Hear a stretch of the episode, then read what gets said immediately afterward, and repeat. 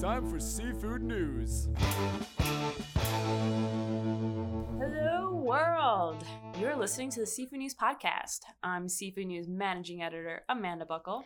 And I'm Seafood Market Reporter Lauren Castiglione.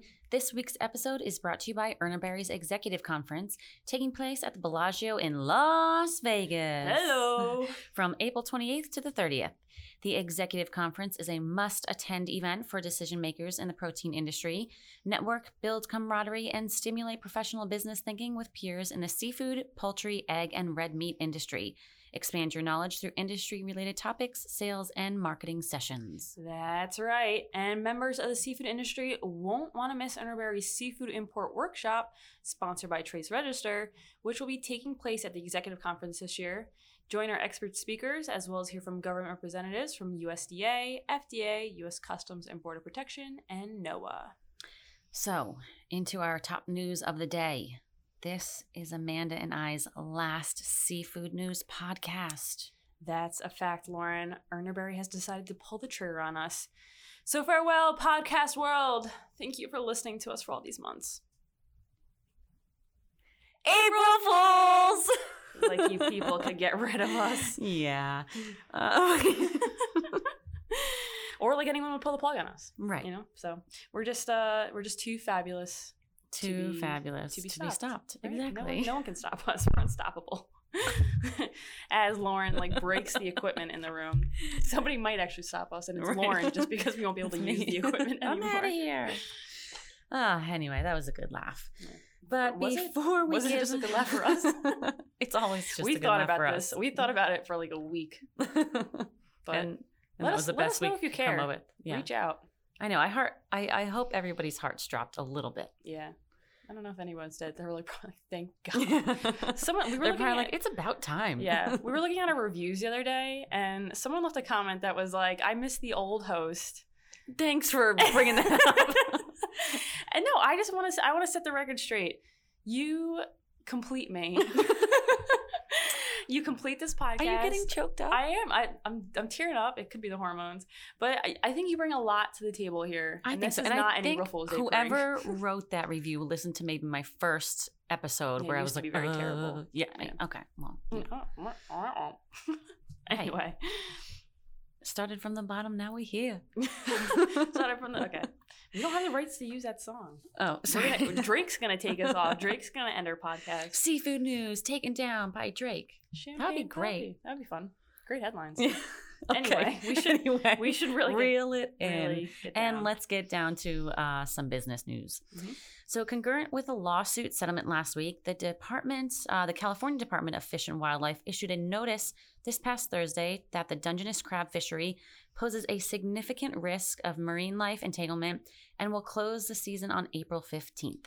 So historical whale migration data shows that humpback whales typically migrate through California waters in the spring, with an increase in numbers beginning in April. And of course, uh, recent aerial surveys from NOAA showed humpbacks off the California coast, which is consistent with the beginning of spring migration. Seafood News correspondent Susan Chambers reports that the notice from the C D F W was a formality echoing the settlement stipulation for this year's season closure of April fifteenth. While the industry is still sorting through the potential settlement ramifications. Both the settlement and notice leave unanswered questions and speculation about the effects on the market, uh, other fisheries, other fisheries uh, and other states. Sorry, I had to add that in because, Should I? because I, uh, no, no, it's fine. Let the people, you know, you guys need to know what goes on here is I read the script, and whenever I read the script, there's always a spelling mistake. And then I always leave Lauren like struggling, like what was she trying to I'm write? I'm Ron Burgundy? Yeah, exactly. Um, but uh, no, some industry members are asking why, you know, the recreational crab fishery is included in the settlement. Others are wondering about effort shifts to, you know, Oregon and Washington, and will California crab fishermen seek to acquire out-of-state permits in addition addition to their California permits? Um, and if so, how will that affect permit prices? How are Oregon and Washington fishery managers and industry responding to the whale entanglement issues? And how will an early California closure affect the wholesale and retail market for Dungeness crab? That is a lot of unknowns, but we'll keep you updated on the story as we learn more. That's right. Uh, moving along, we've got a salmon analysis from Urner Barry market reporter Janice Schreiber. Janice reports that the fresh whole salmon market continues to dive as we hit the halfway point in the Lenten season. Uh, volatility continues throughout twenty nineteen, and with Easter about three weeks away, the Atlantic salmon whole fish market has started this week off with some fairly significant drops. And when I say this week, I meant last week. So we're I think we're like two weeks away now. Oh, okay, yeah. From, from uh, Easter, yeah. Uh, so if we look more closely at the twelve to fourteen pound market in the Northeast, there has been a nine percent drop in pricing. On the West Coast, prices have dipped three point nine percent, and out of Chile, the decrease has been seven point seven percent.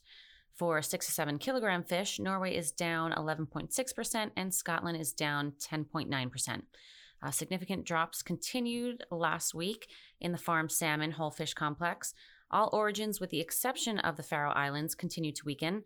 The salmon index has dropped four point five percent from last week. Uh, with January imports released on March twenty-seventh, we see that fresh whole fish is nine point four percent higher than January twenty eighteen. And even though imports in January twenty nineteen were eight point two percent lower than December twenty eighteen, the market in mid-January t- took a significant dip, um, as discussed, you know, previously with uh, Janice's last publisher analysis. I think was January, uh, late January. Um, and now, after a significant climb upward with pricing peaking during the first week of Lent, the market has settled and dropped. Overall, whole fish levels across all origins have not dipped below the mark seen in mid-February.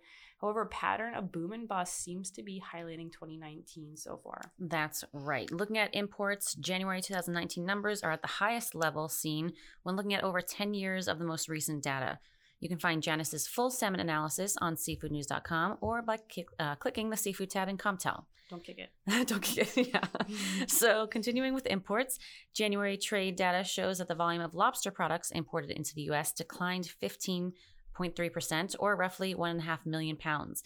This is the fourth straight month of lower year-over-year shipments, with the bulk of the shortfall continuing to be from the lack of trade with Canada. Imports of all lobster products in the month totaled seven point eight five million pounds uh, compared to nine point two seven million pounds in January twenty eighteen. Imports of lobster products from Canada fell sixteen point four percent in January, and this follows a thirty point one percent decline in December and a thirty-two point one percent uh, decline in November. Uh, live shipments were lower for the fifth straight month, down eighteen percent in January as the China tariff situation continues to alter trade flow. Uh, in shell, which includes tails and whole cooked, was twenty-nine point six percent lower. Meanwhile, shipments of meat increased eighteen percent in the month, and shipments of prepared were sixty-seven point seven percent higher. And imports of cold water lobster tails were up sixteen percent when compared to January a year ago, uh, led by a surge in shipments from Australia. And imports of warm water lobster tails declined fourteen percent in January. Shipments were higher from the Bahamas, but fewer arrived from Brazil, Nicaragua, and Honduras. So in other news, Midwest processor, distributor, and importer Fortune International announced last week that they have completed the acquisition of the Saint Louis and uh, Kansas City operations of Morey's Seafood International. The acquisition will expand Fortune International's Fortune Fish and Gourmet brand by allowing them to increase their service level and footprint in the current market. Fortune plans on continuing to operate business out of the Morey's Saint Louis facility, which has been in operation for the past twenty years. For uniformity and efficiency, the facility will transition to Fortune's state-of-the-art inventory management system within the next two months. Uh, the company will also be rebranded as Fortune Fish and Gourmet, with Morey's Saint Louis General Manager Scott Madill signing on as V P and General Manager of both the Saint Louis and Kansas City operations. The acquisition of Morey's Saint Louis and Kansas City operation marks the fifth acquisition by Fortune International since two thousand twelve. In two thousand twelve, the company acquired J D Y Gourmet, and in two thousand fourteen, the company acquired the Chef Martin Old World Butcher Shop. In two thousand sixteen, Fortune International acquired Coastal Seafoods, and the following year, they acquired e-commerce company Lobstergram. Fortune International's recent, recent acquisition uh, does not include Morey's Minnesota-based manufacturing or uh, distributing operations. Take a shot for every time we said acquisition. And is Lobstergram like... You can send a lobster to somebody?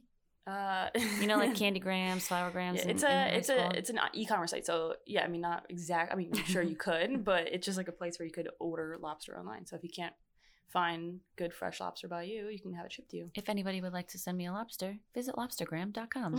There we go. Uh, on to some random fun news. Uh, Maine craft beer companies have formed an alliance to protect Maine waters. uh, we, we're starting a beer podcast. What does this have to do with seafood? Well, Lauren, I'm glad you asked because yes, I am starting a beer podcast. Um, no, clean water is essential to Maine's economy, and the state's commercial fishing industry alone is worth seven hundred twenty million dollars and supports twenty-six thousand jobs.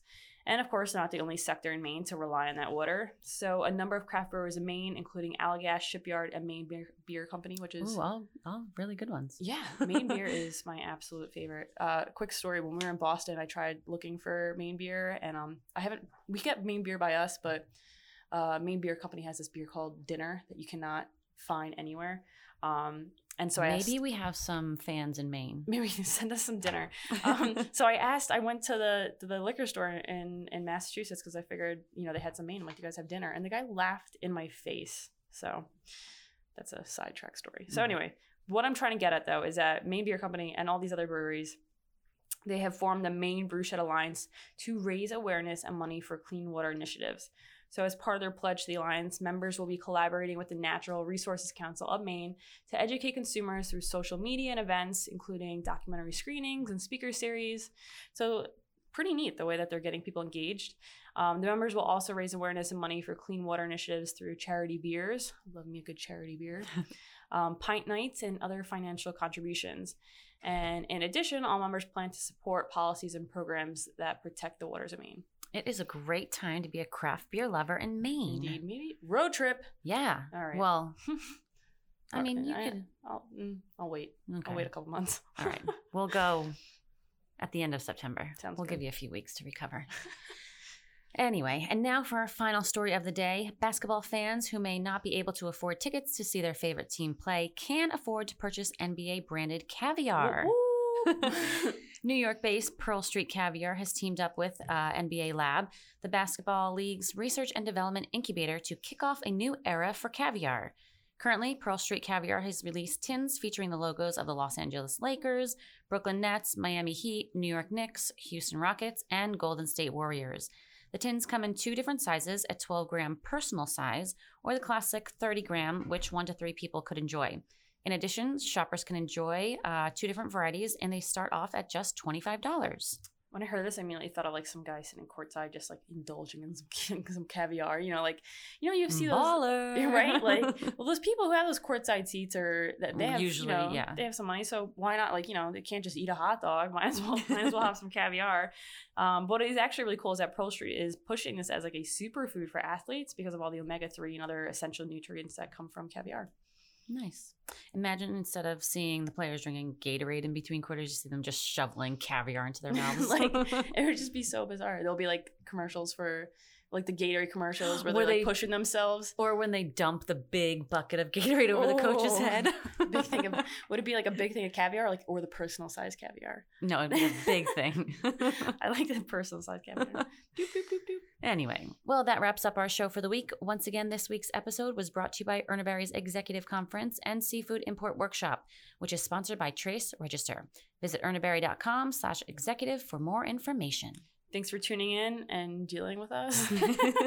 And see you back here next week because it was an April Fool's Day prank and we ain't April going nowhere. Fools. Never. All right, bye.